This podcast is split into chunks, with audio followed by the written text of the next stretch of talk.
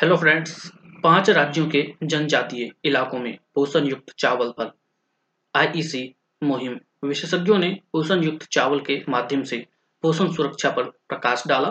पोषण युक्त चावल को लोकप्रिय बनाने और इसके फायदों के बारे में लोगों को विशेष रूप से देश के जनजातीय क्षेत्रों को जागरूक करने के लिए खाद्य और सार्वजनिक वितरण विभाग और गुजरात, महाराष्ट्र, छत्तीसगढ़, मध्य प्रदेश, झारखंड, तेलंगाना राजस्थान, केरल की राज्य सरकारों ने उन जनजातीय क्षेत्रों और जिलों में कार्यशालाएँ और सेमिनार आयोजित किए, जहाँ के लोग थैलेसीमिया और सिकल सेल एनीमिया की चपेट में आते हैं।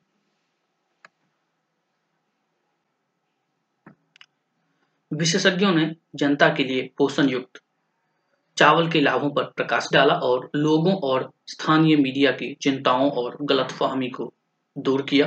Fortification F S S A I द्वारा निर्धारित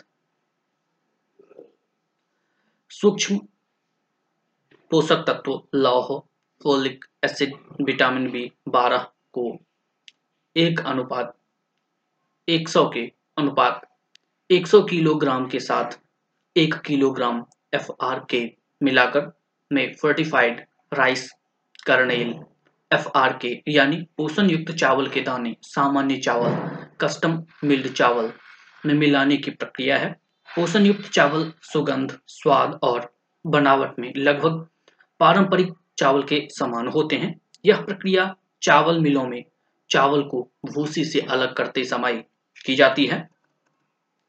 चावल की भूसी अलग करने वाली मशीनों एफ़ आर के निर्माताओं, उद्योगों और अन्य हितधारकों पर निर्धारित लक्ष्य को पूरा करने के लिए पोषण युक्त चावल के उत्पादन और आपूर्ति के लिए चावल फोर्टिफिकेशन इकोसिस्टम उल्लेखनीय ढंग से बढ़ाया गया है। देश में 9000 से अधिक चावल मिले हैं, जिन्होंने पोषण युक्त चावल के उत्पादन के लिए सम्मिश्रण बुनियादी ढांचा स्थापित किया है और उनकी संचयी मासिक उत्पादन क्षमता लगभग 10 एल है, जो पिछले वर्ष से चार गुना से अधिक है।